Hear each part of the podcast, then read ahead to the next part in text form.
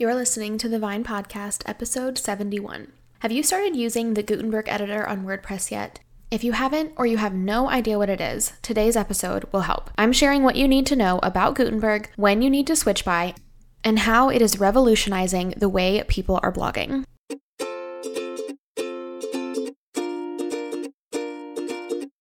Hey friend, I'm Madison Wetherill, a web designer and branding strategist for food bloggers and your host for the Vine podcast. This show is all about supporting you as a food blogger as you grow your business. I'll share tips for designing your business and your website with intention so that you can build a blog that fits into your life, not consumes it. You'll hear tips for connecting with your audience, growing your blog, and tips for managing and designing your website, all in short, easy to consume, and actionable episodes. If you're ready to think differently about the strategies and tactics that you need to grow your food blog, you are in the right place. I'm so excited that you're here, friend. Let's get started. Welcome back, friends. I am so excited for today's episode and to just really kind of demystify the Gutenberg editor and why it has become one of my favorite tools for blogging. So, if you are just brand new to the podcast, maybe you found this episode through a friend, I'm so glad that you are here and I just like to do a quick introduction every week. So, my name is Madison Wetherill. I am a web designer for food bloggers and my business Grace and Vine Studios has been serving clients for about 6 years now, but really in the last 2 years we have really specialized and niched into working almost exclusively with food bloggers and with just a professional level of bloggers who are ready to really dive into their brand messaging, who their audience is, and how they can really connect with their audience and serve them well. If that is you and you have been considering working on your branding or your website this year, I would love for you to take a look at our website over at graceandvinestudios.com. You can look at the services tab to see the different ways that we are working with clients this year and to see if it would be a good fit for you. We always encourage you to reach out probably earlier than you think you need to. There is a very common trend for us web designers in this industry to be pretty far booked out and trying to get to clients as soon as we can. So, if it is in your goals for the year to work on your branding or your website, I would highly recommend reaching out to whoever it is that you want to work with to just get on a wait list to figure out what that process looks like. So, today I am extra excited to talk to you guys about Gutenberg. Now, I will be completely honest that when Gutenberg came out, I kind of dug my heels in the sand and I did not want to use it. I didn't want to learn a new thing, I didn't want to have to change my blog post process, and I kind of avoided it for a while. But then I started to really figure out that Gutenberg was such a powerful tool that would help me be able to do more with my blog posts to make them look better and to be able to style them without needing to do any sort of fancy coding. Because even though I am a web designer and I know how to code, I don't want to have to use a lot of code when it's not necessary. And so for something like a blog post, you know, I wanted to keep my process very streamlined and simple. So if you are completely unaware of what I'm talking talking about at all, let me go back to the beginning and explain what Gutenberg is in the first place. Back in 2019, early 2019, WordPress came out with a new update that introduced Gutenberg as the new blog post editor. Now, basically, the biggest thing that changed was that at the time, and in the classic editor mode within blogging, you basically are editing your entire blog post within one window or one frame. And so when you're adding things like paragraphs or headings or images, they all live within one bigger container. And so, with this newest version of WordPress and using the Gutenberg blog post editor, every individual section of content that you have is its own block. Now, the reason that that is so important and so useful is because this lets you really hyper customize every area of content on your blog post. Now, obviously, you don't necessarily want every single content area to look different, but it really allows you to create a more dynamic blog post that is going to have sections that look different than just having that same pattern of paragraph, image, paragraph, image. And so this can completely change the way that you are editing and writing your blog posts. And so, for the most part, this is going to be just a matter of figuring out where different buttons are and kind of where the things that you're used to being in one place have moved. But once you figure out how to use this editor system, it really can be the key to streamlining your blog posts and spending less time writing them without sacrificing the quality of them. And it can also really allow you to create something that is honestly more visually appealing to your reader, is really going to help you to draw their attention in. Gutenberg really is starting to revolutionize the blog post process by making it so much easier to reuse content pieces and to create things like blog post templates and to customize the way that your blog post looks without needing to use any coding at all. Now, this is not just another page builder that's going to slow down your site. This is really an editor that uses the simplicity of a page builder without the clunky design or hundreds of features that you don't need. It is built into WordPress itself, and so therefore it is becoming the native editor of WordPress.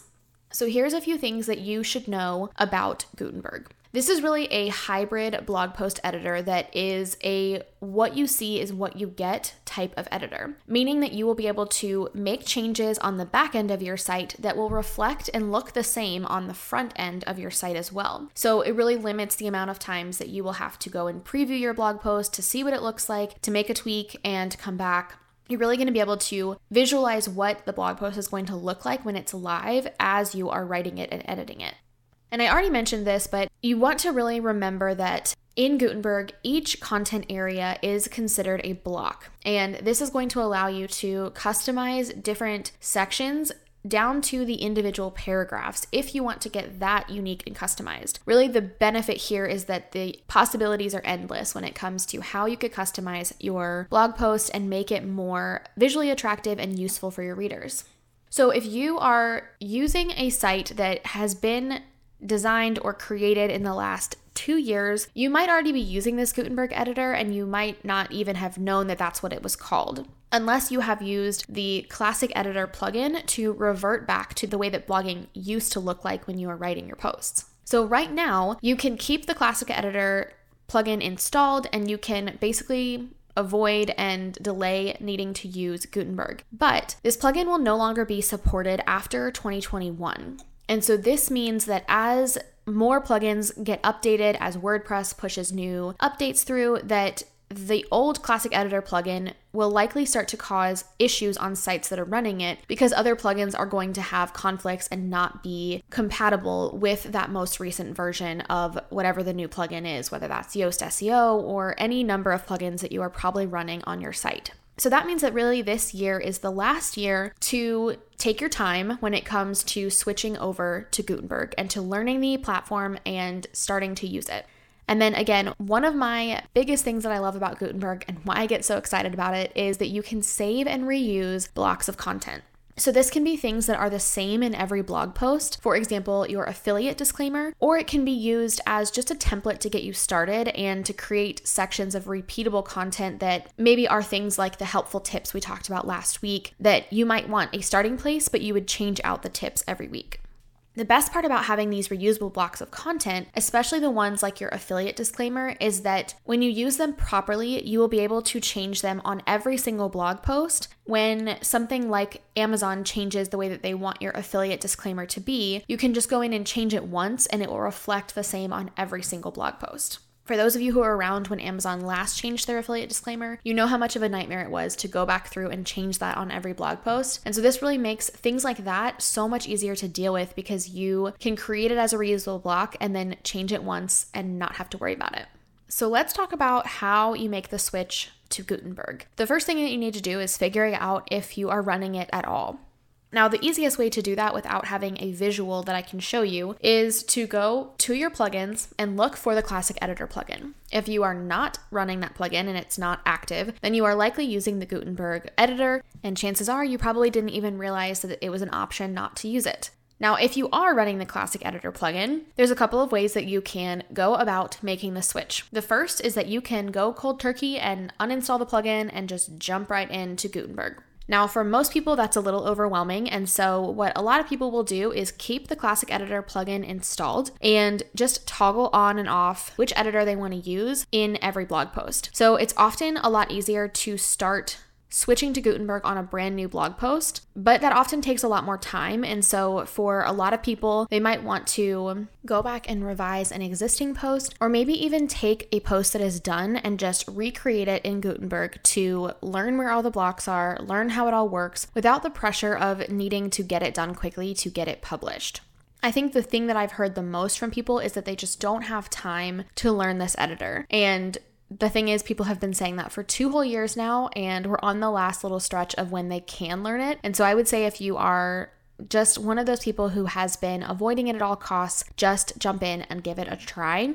And add some buffer time into your content calendar so that you can take a little bit more time to publish the next couple of blog posts so that you can work on them a little bit longer to be able to switch and really just start using Gutenberg fully.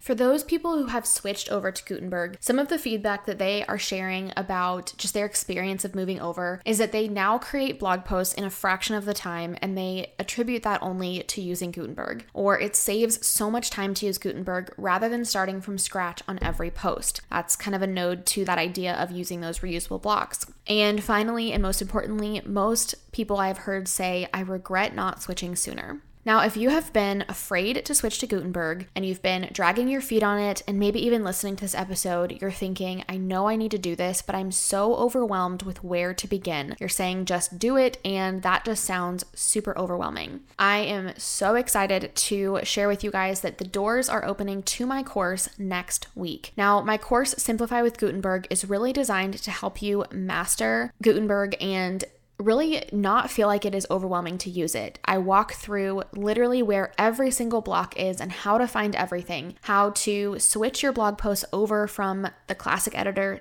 to Gutenberg, how to recreate a brand new blog post. And then my favorite part of the content that I'm sharing is how you can streamline your blog post process using a blog post outline that you create and then a template that you create in Gutenberg to make your process so much faster, more efficient, and just make it easier on your brain. You're not having to reinvent the wheel every single time. So, if that sounds of interest to you at all, whether you're really interested in it just to learn Gutenberg or you really want to go all in and streamline your entire blog post process, I would love to have you go sign up for the waitlist. I'm going to be announcing the doors opening 24 hours early to the waitlist. So, if you are on that list, you will hear about it first, which will also give you access to some exclusive bonuses that you're only going to get if you're one of the first people to sign up for the course. So, if you would like to be on the waiting list and hear about when it opens so you can get those exclusive bonuses, I would love for you to go over to graceandvinestudios.com slash simplify to sign up. I am so excited to get new people into this course. I pre launched this course back in October and we had about 40 people who signed up for it and who have just loved it. I've been just so blown away by the feedback that I've gotten and I cannot wait for more people to get in here and just be able to experience the simplicity and the streamlining that can come from using Gutenberg and